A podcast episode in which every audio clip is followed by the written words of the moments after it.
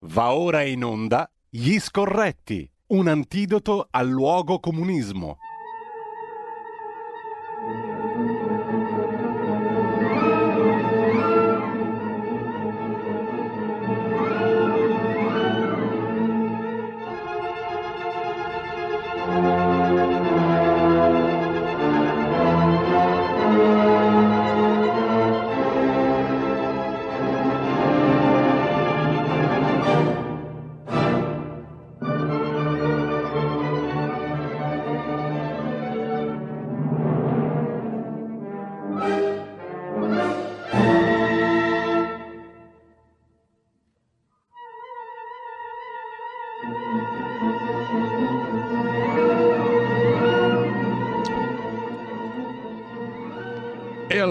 Mercoledì alle 9.30, minuto più, minuto meno, trattabili diremmo, appunto, alle 9.30 come tutti i mercoledì si apre la puntata degli scorretti con eh, Carlo Cambi, questa volta non in collegamento Skype ma al telefono in viaggio. E parleremo di diversi argomenti, li abbiamo anticipati prima. Intanto buongiorno, benvenuto Carlo, grazie per essere con Ciao noi. Giulio, abbraccio a te, a tutti gli amici di RPL, ovviamente alle amiche e ai nostri compagni di lavoro che ci fanno sempre fare bella figura dalle sequenze, dalle sequenze di ragionare per, per la libertà. Ragioniamo ancora per la libertà, per un'altra puntata dei nostri scorretti. E partiamo, Carlo, ti abbiamo appena, ti abbiamo appena citato, eh, dall'articolo di oggi sulla verità. Abbiamo citato poco fa in rassegna stampa. Tanto valeva dirci di chiudere tutto. Tu raccogli così la voce di ristoratori e baristi sulle regole del governo che mettono in ginocchio un comparto che vale un quinto del prodotto interno lordo, 90.000 imprese del settore. Il pezzo è a pagina 4 della verità di oggi.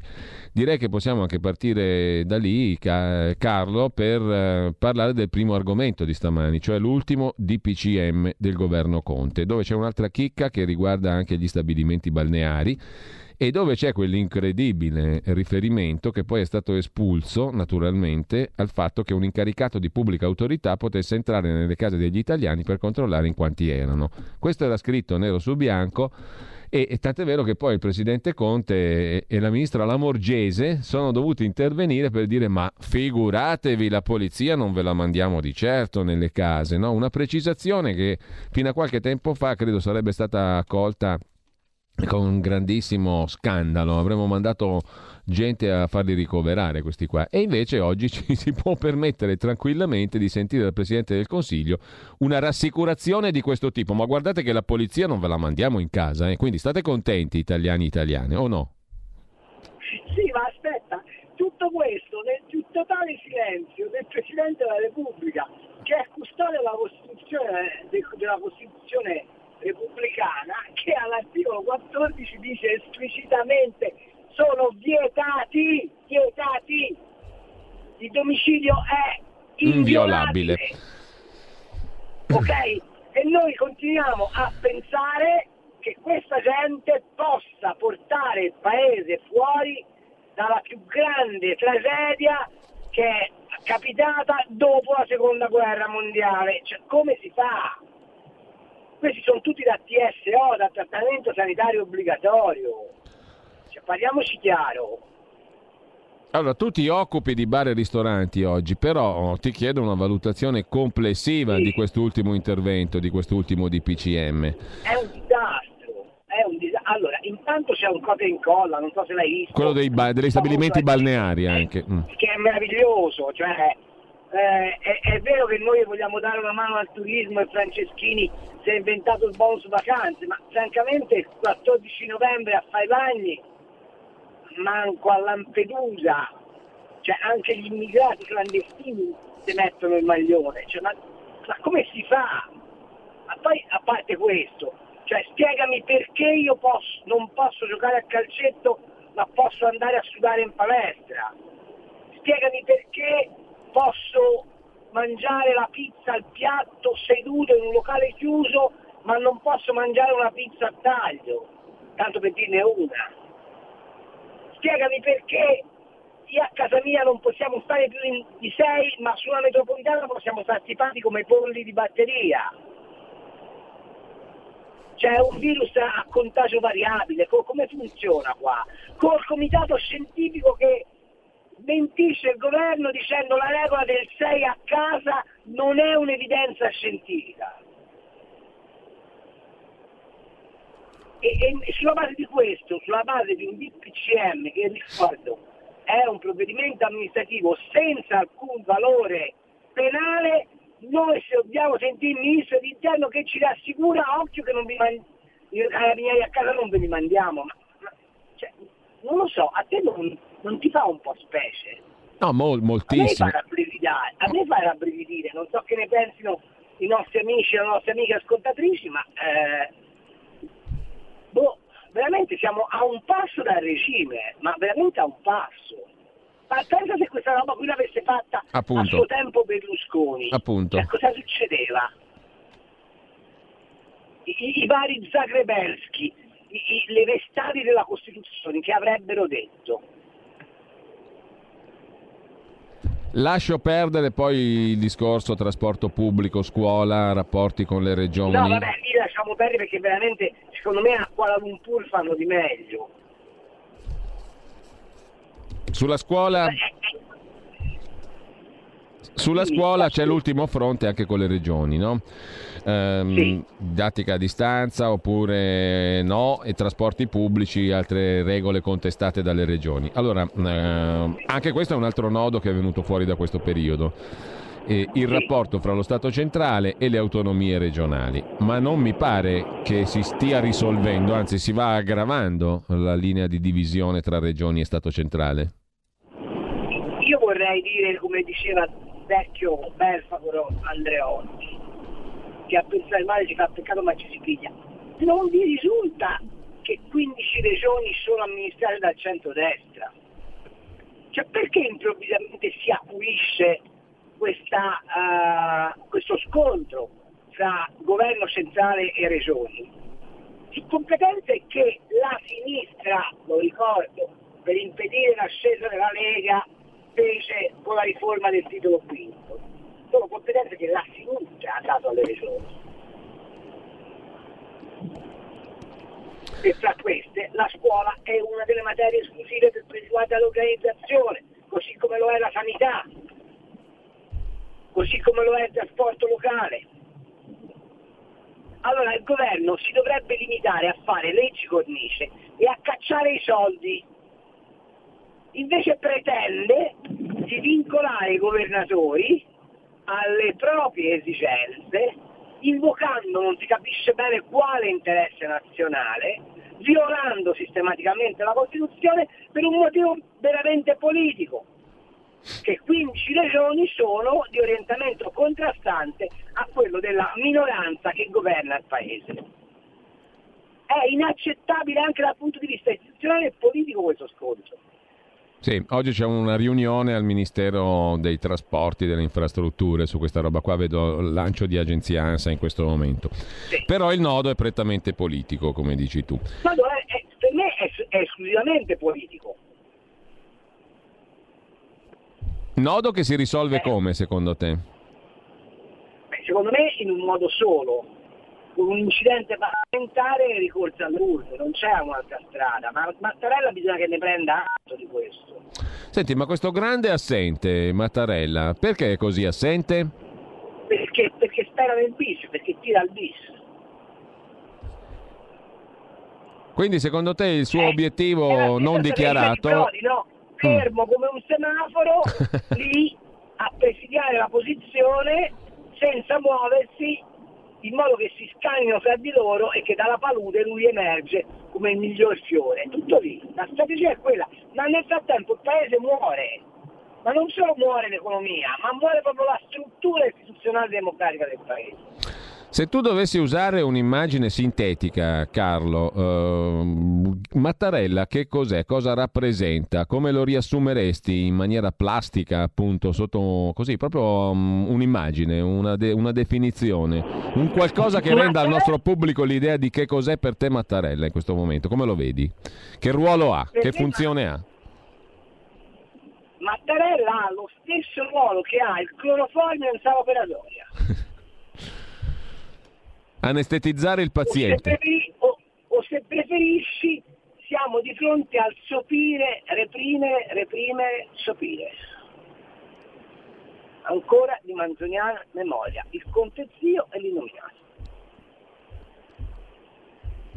Troncare e sopire Questo per evitare che il Capito? popolo... Mm. Capito?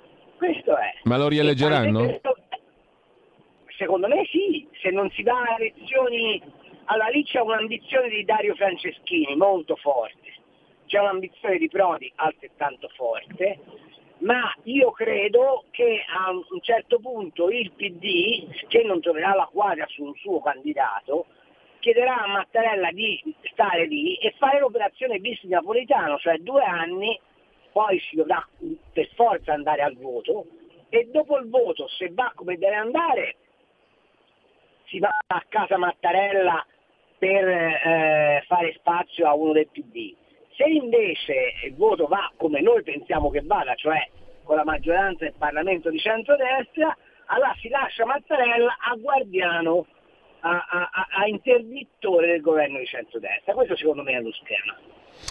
Carlo, eh, c'è un'opposizione a questo disegno secondo te realisticamente? Eh, e ti faccio una sub, Assolutamente. una Mi pare- subdomanda, ti faccio una subdomanda perché così è una percezione, non so qual è la tua, ti chiedo un giudizio. Il fatto che per esempio si cominci a dire eh, collaboriamo con il governo Conte da parte delle opposizioni, ci siamo anche noi, magari sul recovery fund, sui fondi europei, sul MES, sul da farsi con i soldi pubblici che arriveranno se forse quando arriveranno sub condizioni eccetera eccetera, però diamoci da fare anche noi, ci siamo. Ecco, questa qui secondo te è un'esca come dire, nella quale l'opposizione può cadere per essere sterilizzata a sua volta, cloroformizzata, o è un modo per cui l'opposizione rientra nel circolo e serve a qualcosa? Allora, no, secondo me c'è un problema.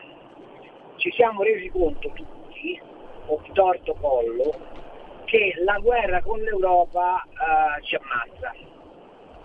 Non E si può fare. Quindi non si può fare, o meglio, si può fare, ma in condizioni diverse dalle attuali, ok? La potevi fare 5 anni fa, 6 anni fa, ok?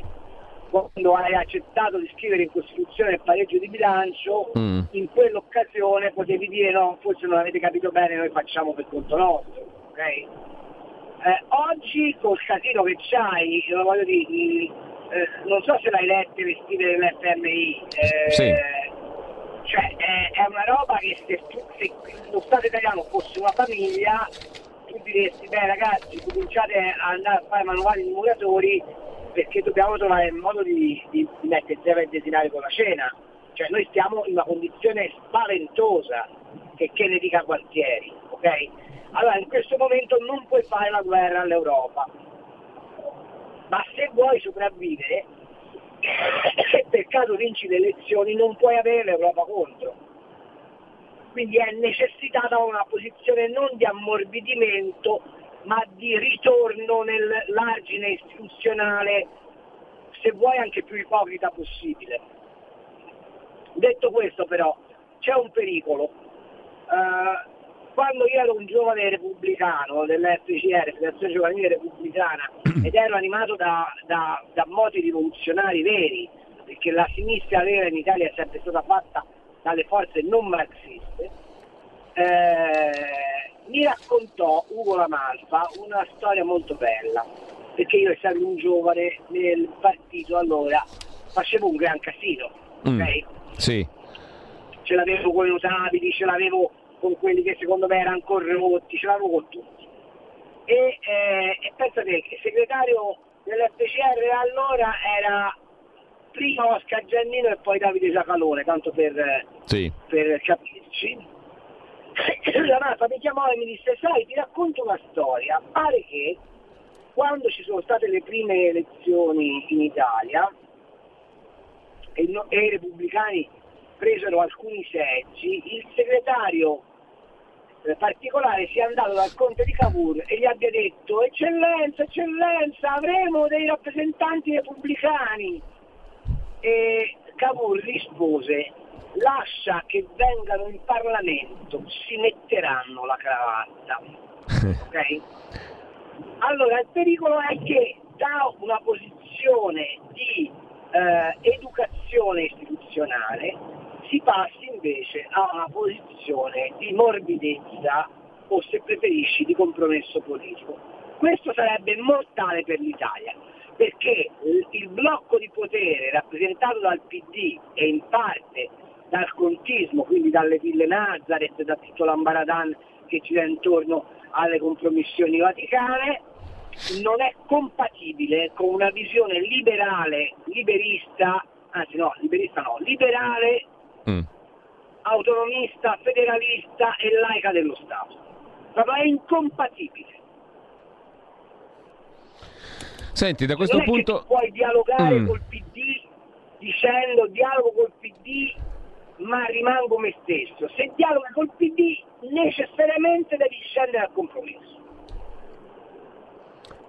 Da questo Quindi punto, direi, sì, prego Carlo. Morbidezza istituzionale, eh, finisco, morbidezza istituzionale sì, ma durezza sui contenuti legislativi assoluta.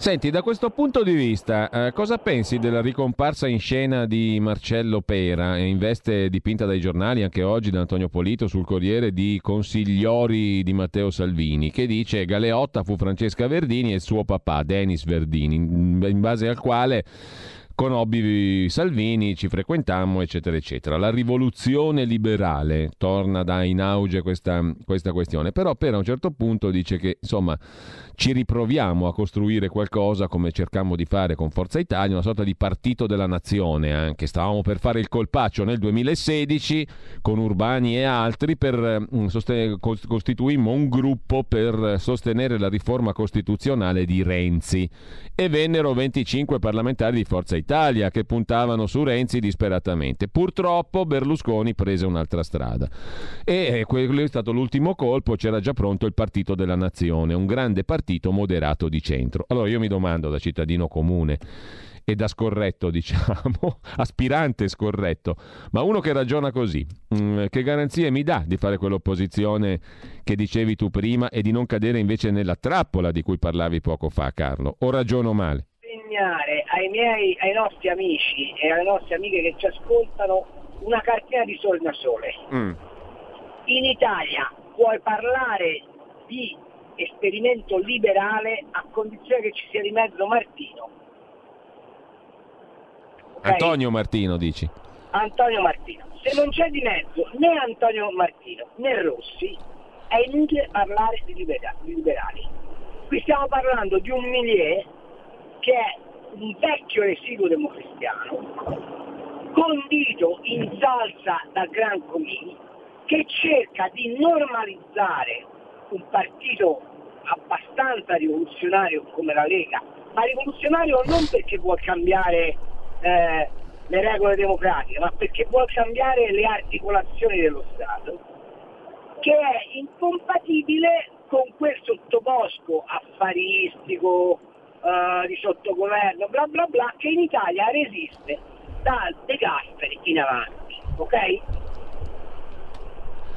Insomma, a me, a me che, che, si poi urbani, che eh. poi urbani e che lo stesso Perano siano teste molto pensanti che possono tornare utile in una causa di, eh, come posso dire, qualificazione del pensiero del centrodestra è fuori dubbio. Ma se tu lasci che l'operatività del centrodestra, che l'agenda del centrodestra sia dettata da quelle persone, tu non hai un centrodestra porterai a casa un aggregato moderato che necessariamente fa compromessi con la sinistra moderata. Per arrivare a quell'idea di compromesso storico che non è mai tramontata in questo Partito paese. della nazione, è una roba orrenda. Partito, che vuol dire? che vuol dire partito della nazione? La nazione esiste a prescindere dai partiti. La nazione esiste perché abbiamo una lingua comune, perché abbiamo una cultura comune, perché abbiamo un'identità comune. Allora, se parliamo del partito della nazione, sai che cosa voglio? Mm. Voglio che Pera vada a Lampedusa e si metta lì a cacciare i clandestini. Perché se la chiami nazione hai un senso dell'identità. Se hai un senso dell'identità la devi difendere. Carlo, parliamo di un altro argomento, poi sentiamo anche Scusa, gli ascoltatori. eh, No, no, no, sono no. un po' duro, ma... No, no, è molto chiaro. Io quando, quando sono- sento parlare. sono- No, quando sento parlare Pera, Partito della Nazione, rimpiango la riforma di Renzi, c'era di mezzo Denis Verdini, dico beh io sto da un'altra parte, come scorretto sto da un'altra parte e felicemente da un'altra parte. Come cittadino che la pensa in un certo modo, scorrettamente. Eh, intanto, Carlo, stavo dicendo, poi sentiremo anche gli ascoltatori e le ascoltatrici che possono già mandare messaggi al 346 6427 756 via WhatsApp, già ne sono arrivati, poi ne diamo conto. E poi li sentiamo anche in diretta allo 02 66 20 35 29. Però voglio mh, fare un piccolo focus su altri due argomenti che credo siano interessanti anche per chi ci sta seguendo. Primo, tu hai fatto riferimento poco fa alle previsioni del Fondo Monetario Internazionale. Oggi abbiamo letto titoli del tipo Mondo in recessione, bruciati 28 mila miliardi, si salva solo la Cina, la cui economia crescerà del quasi 2% quest'anno. E uno si domanda, ma come mai la Cina cresce e gli altri no? E poi uno dice virus cinese, eh, non si può dire virus cinese. A me pare proprio di sì, perché questo qui è un virus che ha fatto benissimo alla Cina. Mi domando il perché, primo. Secondo, eh, per l'Italia cosa vuol dire? No, dico, Carlo, per l'Italia che cosa dice il Fondo Monetario Internazionale, smentendo le nostre ultimi, previsioni? Che siamo gli ultimi nelle economie occidentali, di gran lunga gli ultimi, e che abbiamo sprecato un sacco di tempo. Questo dice il Fondo Monetario. Perché il Fondo Monetario dice che la, per- la caduta di PIL dell'Euro- dell'Europa e dell'Eurozona sarà dell'8.4 e all'Italia assegna un 10.6, ok? Che sono peraltro un punto virgola 6 in più di quello stimato da Gualtieri, ma siccome la gente se gli dai per le percentuali non capisce, un Mm. punto virgola 6 di PIL in meno, sai a quanti miliardi corrisponde? Eh? Sono 16 26 miliardi, Eh. ok? Quasi. Cioè, il governo sta sbagliando le previsioni sulla ricchezza nazionale per 26 miliardi, che facendo la media del prelievo fiscale, per come ce lo raccontano i commercialisti, cioè al 49%, significa che allo Stato mancheranno 13 miliardi di entrate, semplicemente nello sfriso tra ciò che prevede Gualtieri e ciò che dice l'FMI e ci vengono a raccontare che faranno una manovra espansiva, che diminuiranno le tasse e che nel 2021 ci sarà un rimbalzo del PIL del 7%. Ma come si fa ad andare in Parlamento con queste cifre? Come si fa? Come si fa a pretendere che qualcuno ci creda?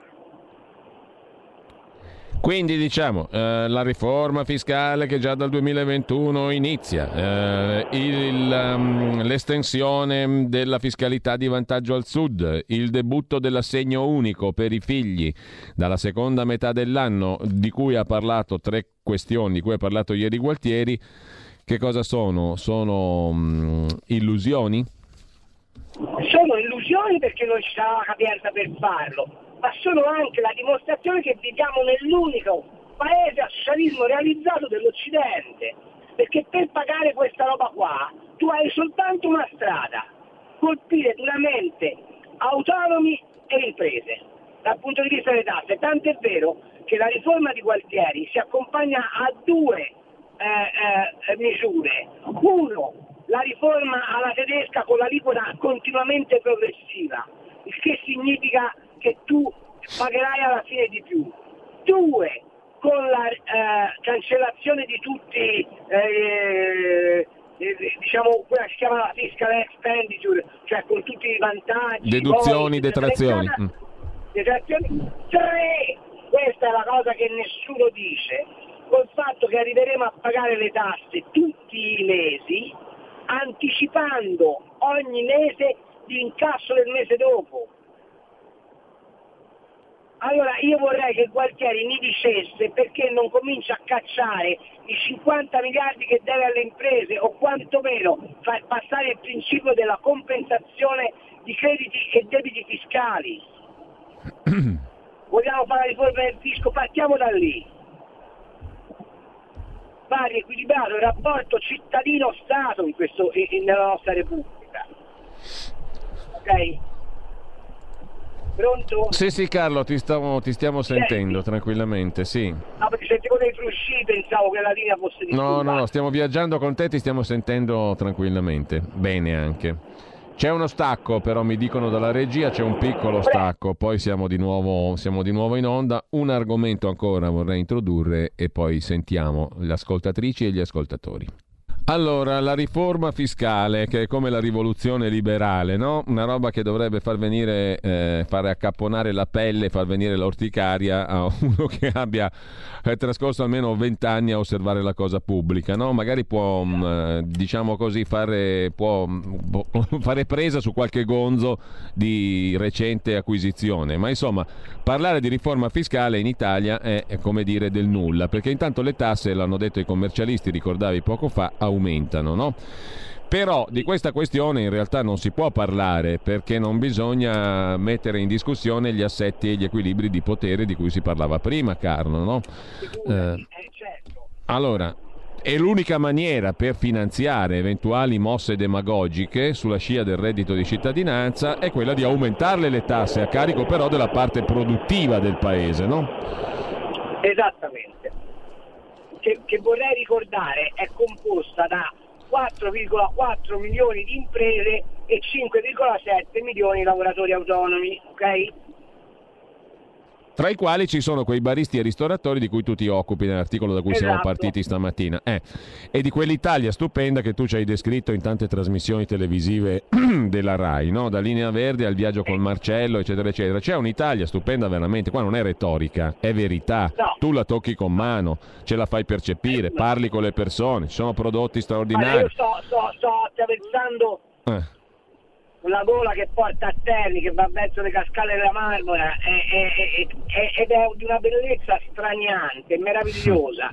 Ma questo vale, voglio dire, da, da Ossa a Lampedusa, da, da, da, Tarvisio a Palermo. Eh, questo paese è meraviglioso e non, noi non sappiamo metterla a reddito questo patrimonio immenso che ci è stato lasciato. Ma lasciamo perdere. Eh, tra l'altro, um, su Rai Play recuperatevi anche le vecchie puntate di In viaggio con Marcello, con Carlo Cambi e i suoi meravigliosi compagni di avventura, perché è, una, è un viaggio in Italia stupendo, stupefacente. Poi uno si incazza 10.000 volte in più quando vede quell'Italia lì e poi legge le cronache delle pagine politiche come stiamo facendo in questa rubrica, no? Eh, Carlo, uh, fuori di retorica, eh, dico perché questa qui non è retorica, questa è verità. Ma no, questo, no, no, ma questo, ma questo fantastico, tu, tu, che hai il polso, che hai l'intelligenza, hai l'esperienza, hai la sensibilità, eh. ma sto paese qua che tu vedi, descrivi e racconti, ma si riprende o no? Porca miseria. Sì, se ci fanno votare, sì, perché l'unica riforma fiscale possibile, sai qual è? Mm. Visto che parliamo di rivoluzione sì. liberale la spesa pubblica budget. Cioè fare quello che fanno tutte le famiglie, che fanno tutte le signore, le mamme d'Italia. Il marito guadagna 1500 euro al mese e loro mandano avanti la famiglia con 1400 euro perché 100 euro le tengono da parte se c'è da cambiare la macchina o c'è da andare dal dottore. Non si capisce perché lo Stato non possa farlo. Carlo, quando, eh... mi dicono, quando mi dicono recuperiamo sì. soldi all'evasione, io mi incasso, sai perché? Sì, perché? Perché non ho mai visto recuperare 10 centesimi dall'evasione e destinarli ad abbassare le aliquote. Tutto quello che viene recuperato dall'evasione alimenta ulteriore spesa pubblica improduttiva. Basta. Carlo, ultimo capitolo, poi ti do conto dei WhatsApp, abbiamo ancora dieci minuti e sentiamo anche delle telefonate, però eh, mi rifaccio qui a un bell'articolo, l'abbiamo citato stamani, anche questo in rassegna stampa, che tu pubblichi oggi, eh, che ti pubblica oggi il settimanale Panorama, no? dove tu torni su un altro dei punti da tenere sotto osservazione, perché nel grande gioco a distrarsi, a distrarre, mh, mm, ci viene fatto mh, mm, così capire che in Vaticano c'era qualcuno che rubacchiava, c'è la dama, l'hanno arrestata a Milano, si capisce bene con quale imputazione, no? la famosa dama di Becciu e compagnia bella. Ne abbiamo già parlato, tu dicevi è l'osso gettato al cane per far sì che si distragga, cioè noi. E mi pare più che mai il caso questa storia dell'arresto a Milano di questa signora. in realtà c'è un romanzo cardinale come titola Panorama al centro della vicenda che ci interessa moltissimo perché nei nostri equilibri politici vedi alla voce innanzitutto Giuseppe Conte, Villa Nazareth, l'abbiamo, l'abbiamo messo in luce, l'hai messo in luce chiaramente anche nelle scorse puntate, insomma i nostri equilibri politici dipendono da lì, dalla famosa Santa Sede, dal Vaticano, dove c'è un gioco di potere Grande e drammatico, scrive oggi Panorama, con molti personaggi che interpretano un copione, rivelazioni pilotate, dettagli di colore, cioè poco importanti, e operazioni finanziarie che non potevano essere ignorate da chi era al vertice. Eh, allora, mh, mm, eh, raccontaci in sintesi che cosa sta succedendo eh, e perché questa cosa ci riguarda una volta di più. Poi sentiamo anche chi ci segue perché ovviamente tutto quello che riguarda il Vaticano ha una ricaduta immediata sull'Italia, dalle tasse ai migranti, dalla sanità a, a, a, ai beni culturali. Eh, il Vaticano è un altro Stato, ma è uno Stato nello Stato. Questo per guardare le cose oggettivamente, poi ci sono gli equilibri politici, sappiamo che Villa Nazareth da dove è emerso Giuseppe Conte che non è questo quidam de populo che tutti vogliono far mm. credere o 5 Stelle vogliono far credere, vorrei che fosse chiaro. È espressione di una precisa linea di comando e di un'idea precisa dell'Italia, che appunto fa, fa base a Villa Nazareth dove Piero Parolin, attuale segretario di Stato eh, del Vaticano, era il Dominus. Eh, c'è un altro centro che si frappone, che si riscontra, che è quello dei Domenicani di Bologna, da cui sono nati vari Prodi, Gnutti, eccetera, eccetera. E, quindi, e vedrai che lì ci sarà uno mm. scontro durissimo eh, per cercare di eleggere il Presidente della Repubblica, per cercare di condizionare le scelte di Palazzo Fisi, eccetera, eccetera. Ma il punto del Vaticano qual è? Mm. È che tutti si, se la fanno sotto perché emerga con chiarezza che Jorge Mario Bergoglio non è all'altezza del compito ok? Questo è un uomo eh, che parla male del profitto, che dice che il denaro è lo sterco del diavolo, ma facci caso, tutti i problemi che il Vaticano ha in questo momento nascono dai soldi, sui quali Bergoglio ha un'attenzione maniacale. Sì. Il fatto che la macchina, la curia, sia fuori controllo determina un continuo terremoto ai vertici del Vaticano che diventa instabilità politica in Italia e sul quadro internazionale. Ci faccio soltanto osservare questo. Sì. La Cina, della quale abbiamo parlato poco per quel che riguarda il virus, ma tanto ne riparleremo sì. magari mercoledì prossimo. Sì, La Cina ha bisogno di una testa di ponte in Occidente per condizionare le scelte dell'Occidente. Ok? Stanno provando a smontare Trump, che è l'unica barriera vera contro la Cina, ma contemporaneamente i cinesi hanno conquistato il Vaticano. C'è l'ultima lettera del cardinale Zen di Hong Kong, che è dal punto di vista politico un'accusa pesantissima. Lui arriva a dire Piero, Pietro Parolin è blasfemo. E al Papa l'accusa che viene rivolta è tu stai finanziando gente che ha le mani sporche di sangue dei dissidenti di Hong Kong. Allora è del tutto evidente che su questo scontro si inseriscono il lavoro dei servizi segreti, il lavoro, il lavoro e le trame dei servizi segreti. La dama bianca o nera o marrone o gialla, la signora... Sì, uh, Marogna.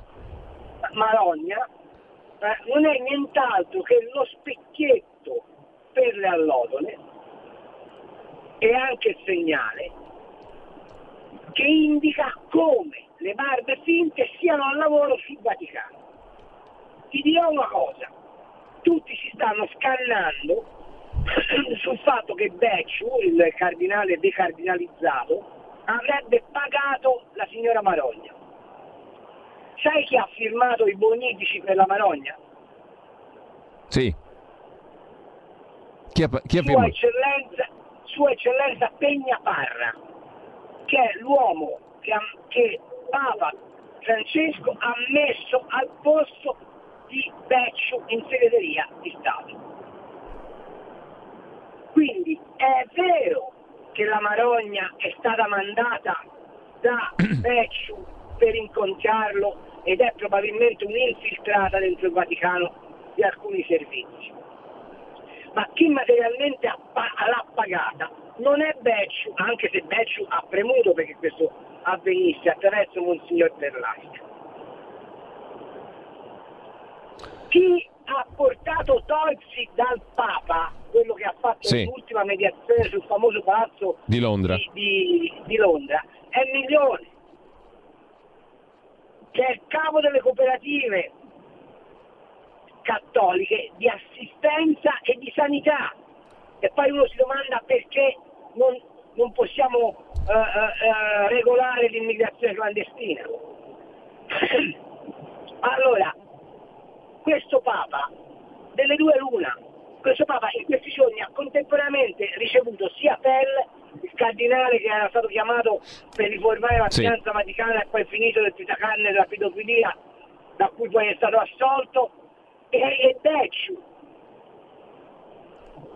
Questo Papa sta facendo cose che sono contraddittorie l'una con l'altra e che chiaramente dimostra che non ha il controllo né della curia né delle finanze vaticane. Ma questo genererà degli sconquassi dal punto di vista di squadra istituzionale spaventosi. E tutto questo mentre chiedi ai fedeli di contribuire con l'8 per 1000, con l'opolo di San Pietro, per le giuste cause di assistenza agli ultimi della terra. Hai capito come siamo messi? Allora, Carlo, sono le 10.13, abbiamo due minuti, ma ci sono due telefonate in attesa, le passiamo al volo, proprio così in coda. Ah, pronto? Pronto? Buongiorno. Buongiorno, sono Alessandro da Bologna. Prego, Buongiorno Alessandro. direttore. Allora, eh, intanto una considerazione.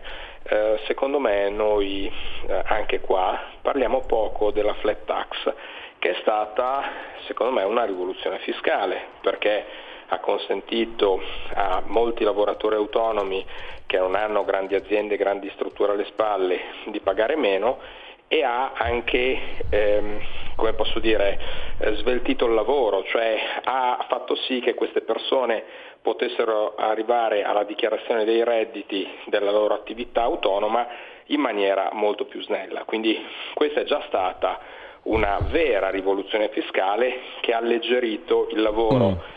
Di molti lavoratori autonomi e anche di molti commercialisti. ok?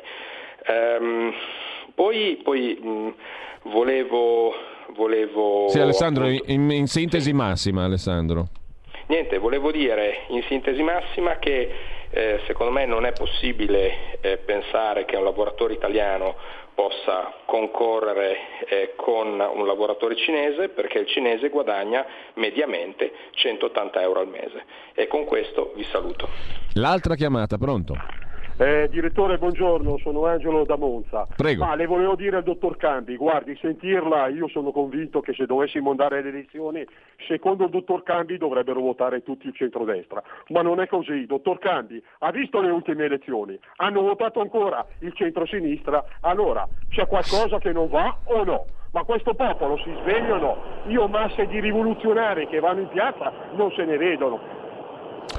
Allora, scrive un ascoltatore, Omar da Bergamo, governo sostenuto dai poteri forti, come potrà un futuro governo che non piace ai poteri forti fare l'interesse del popolo? Non lo permetteranno mai. Altro Chris da Bergamo, il modo migliore per distruggere la Lega centralizzarla, renderla light. Giuse, finiamola di farci prendere per il eh, da Forza Italia, loro sono l'altra faccia della stessa medaglia del PD. Durante la prima ondata della pandemia, scrive ancora un altro ascoltatore, Conte aveva promesso un premio personale al San personale sanitario coinvolto, ne è arrivato niente, è iniziata la seconda ondata, gli operatori sanitari fanno ancora il loro dovere, Conte che credibilità ha. Ce ne sono altri, li cito poi rapidamente, ti lascio concludere perché siamo già oltre il nostro tempo Carlo e ci diamo appuntamento alla prossima settimana. Velocissimo Carlo. Beh, allora, al nostro ascoltatore che dice perché hanno votato centro-sinistra, intanto le voglio spiegare che hanno votato i governatori. Probabilmente con quello che sta succedendo adesso in Campania De Luca non prenderebbe manco un voto. Eh, attenzione, eh, la conservazione del potere locale è una conservazione fatta anche di scelte di piccolo cabotaggio fatte sul locale. Io sono convinto che con i dati dell'FMI e come sta andando l'economia del paese non ci sia spazio molto per la sinistra, se non di continuare a pigliare consensi dal blocco dei cosiddetti garantiti, cioè gli impiegati pubblici, eccetera, eccetera. Eh, per quel che riguarda la Cina, lo sappiamo che è così, ma l'errore fu farla entrare nel WTO e vi ricordo che è entrata nel WTO portata dal presidente americano eh, Clinton mm. e poi confermato da Barack Obama e da tutta quella schiera di mondialisti che non vogliono confini perché sanno che solo così diventano enormemente ricchi e enormemente potenti. Contro tutto questo ci, vorrebbe, ci vorrebbero dei paesi che hanno capacità di resistenza e questa capacità di resistenza è quella che noi dobbiamo mantenere o costruire o ricostruire in Italia ma anche in Europa. Carlo, ehm, ci diamo appuntamento alla settimana prossima. Mm? Ricordo anche agli ascoltatori il tuo articolo su Panorama di oggi sul Vaticano, da tenere sempre sott'occhio per i motivi che ci hai eh, illustrato prima in maniera chiarissima. Ti ringrazio, ti lascio al tuo viaggio, uh, grazie a Carlo Cambi, gli scorretti dalle 9.30 alle 10.15 sulla nostra RPL. Grazie Carlo, buon lavoro. Grazie a Giulio e tutti quelli che ci hanno ascoltato. A mercoledì, ciao! Avete ascoltato Gli scorretti, un antidoto al luogo comunismo.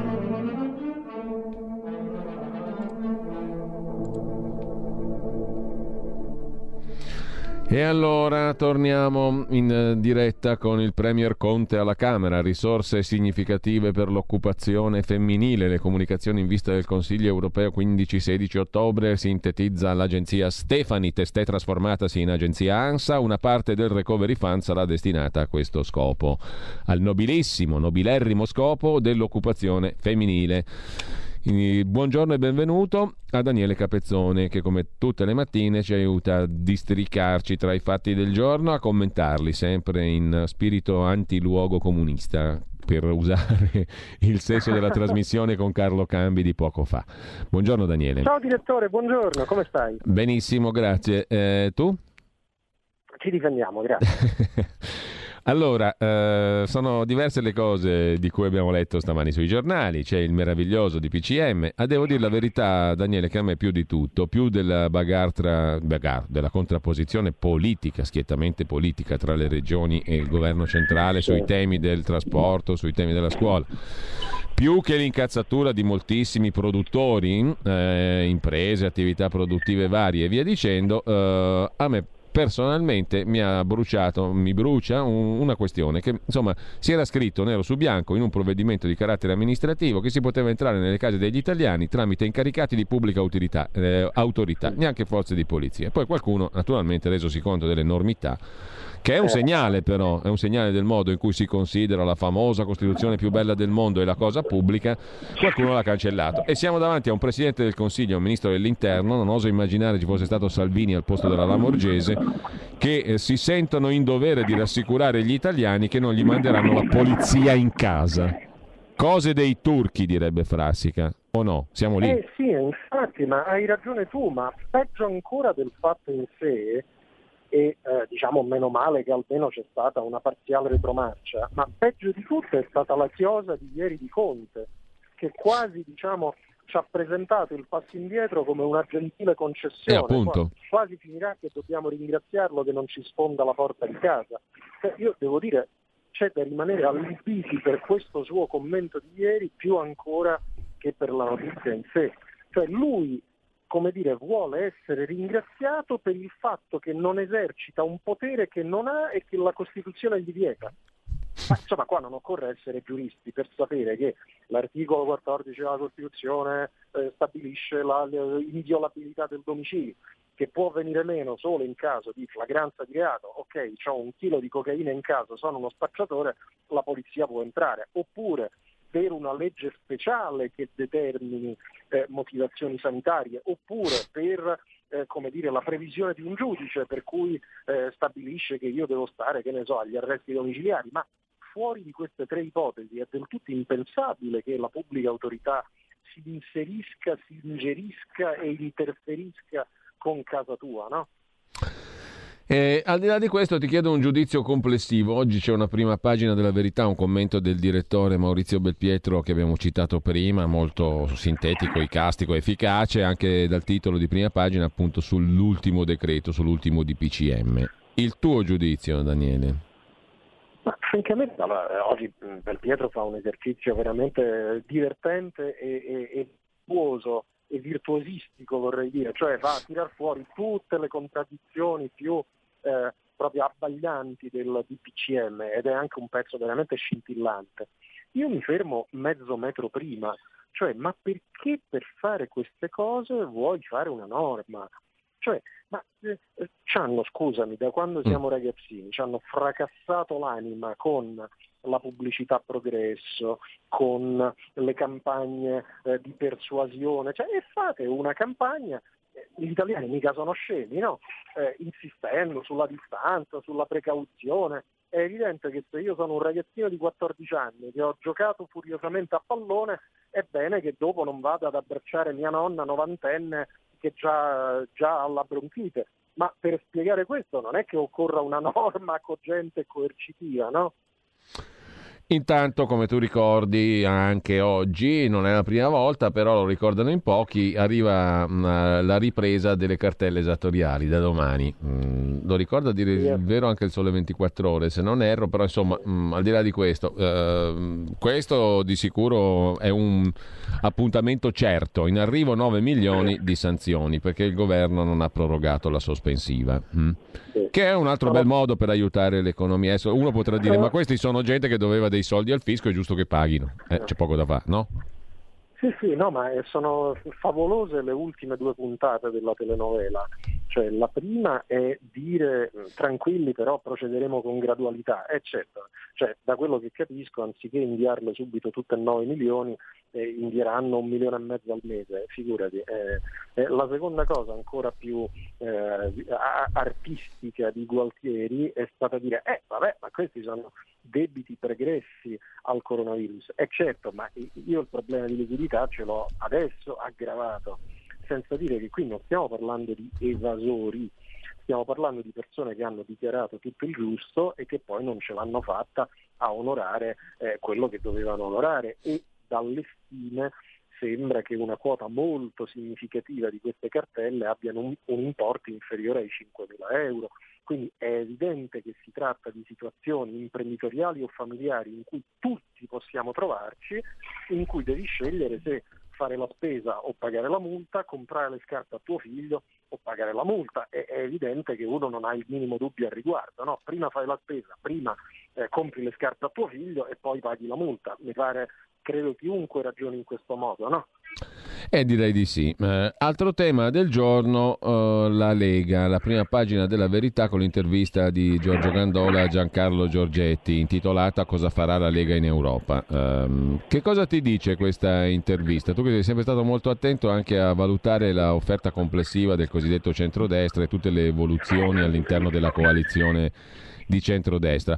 Che cosa significa? Significa che andiamo verso Dennis Verdini e il Partito della Nazione, tanto vagheggiato, rimpianto con dolore da Marcello Pera oggi sul Corriere della Sera? La butto eh. là così, un po', un po velenosamente, eh, o no? Guarda, io ti confesso, c'è una cosa che mi convince, che dice Giorgetti, e ce ne sono due più complessive che invece non mi convincono molto e eh, spero che gli ascoltatori perdoneranno il modo sincero ma garbato con cui le dirò.